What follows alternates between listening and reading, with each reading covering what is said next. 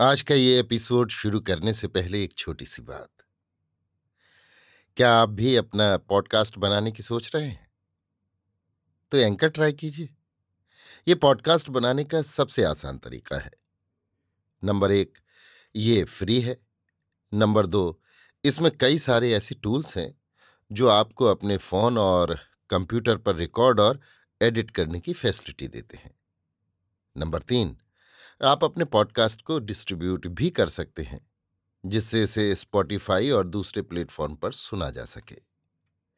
तो डाउनलोड कीजिए free anchor app या विज़िट कीजिए एंकर डॉट एफ़ पर अपना पॉडकास्ट स्टार्ट करने के लिए।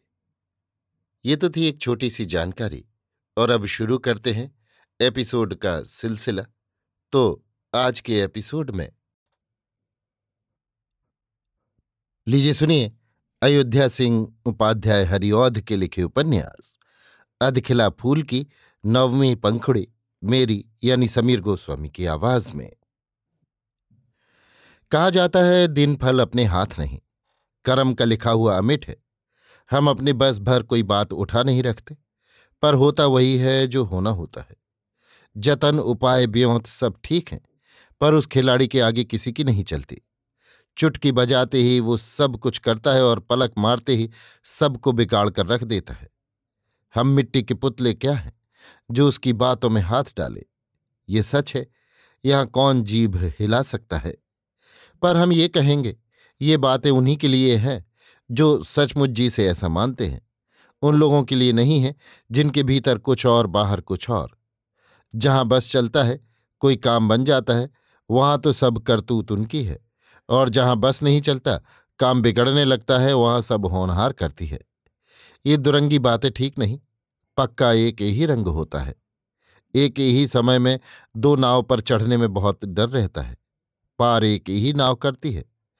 जिसको धरती पर रहकर बहुत सा काम करना है, घरबारी बनना है, उसको जतन, ब्योंत उपाय का सहारा न छोड़ना चाहिए। उस खिलाड़ी को सब करने योग्य कामों में अपना सहाय समझकर जो जतन ब्योत और उपाय करता है, वही जग में कुछ कर पाता है। जो ऐसा नहीं कर सकता, वो पास की पूंजी भी गवा देता है।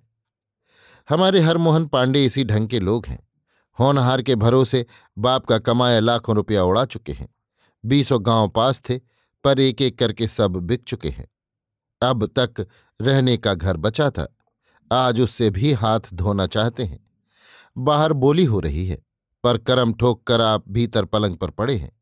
उनकी ये गत देखकर उनकी सीधी सच्ची घरनी उनके पास आई, प्यार के साथ पास बैठ गई। दोनों में इस भांत बातचीत होने लगी। घरनी, घर बिक रहा है, बाहर बोली हो रही है।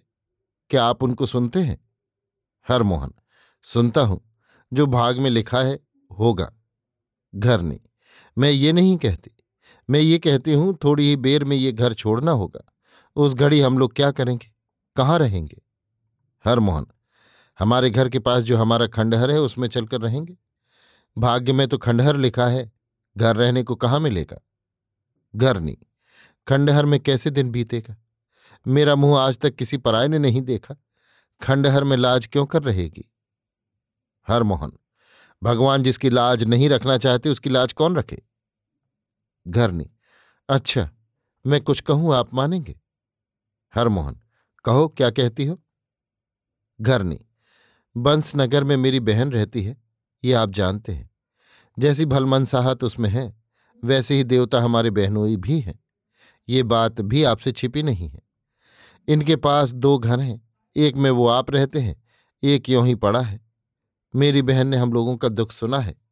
कुछ दिन हुए, उसने कहला भेजा था जो घर भी बिक जाए तो यहाँ आकर रहें। हम लोगों का अब यहाँ क्या रखा है? जो आप चाहें तो वहाँ चल सकते हैं। यहाँ से वहाँ अच्छा ही बीतेगा। हरमोहन, तुमने अच्छा कहा। चलो वहीं चले। हमारा सोलह सौ रुपया अभी तो उनके यहाँ है। घर नहीं रुपए की बात जाने दीजिए। दुख में उन लोगों ने हम लोगों को बहुत संभाला है। सोलह सौ का चौबीस सौ दे चुके हैं। हरमोहन अच्छा जाने दो। हम रुपए की बात नहीं चलाते हैं।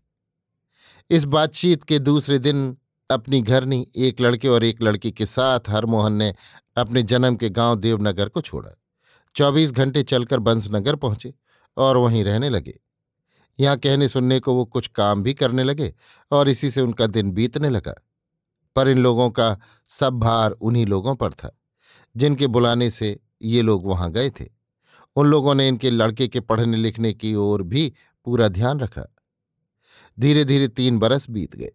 चौथे बरस इन लोगों ने एक ऐसी बात सुनी, जिससे इन लोगों का रहा सहा कलेजा और टूट गया। इन लोगों ने सुना, इनका एक ही जमाई घर बार छोड़कर किसी साधु के साथ कहीं चला गया। बहुत कुछ ढूंढा गया, पर कहीं कुछ खोज न मिली। हरमोहन पांडे सीधे और सच्चे थे। अपने कामकाजियों और टहलुओं पर बहुत भरोसा रखते थे। आँख में शील इतनी थी, जो आजकल नहीं देखा जाता। जिसने आकर आँसू बहाकर कुछ मांगा, उसी ने कुछ पाया। बिना कुछ लिखाए पढ़ाए से अकड़ों दे देते। जो कोई कुछ कहता, कहते, जब उसको होगा दे ही जावेगा। ब्राह्मण का रुपया थोड़े ही मार लेगा। जो यहीं तक होता, बहुत बिगाड़ न होता। हर मोहन में बड़ा भारी औगुन आलस था। आलस होने के कारण वो सब कामों में टाल टूल बहुत करते। कामकाजियों ने लाकर जो लेखा सामने रखा, उसी को सच माना।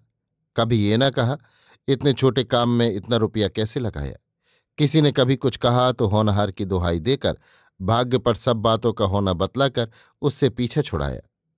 ऐसे लोगों का बेड़ा पार कब तक हो सकता है? इन बातों का बुरा फल हुआ।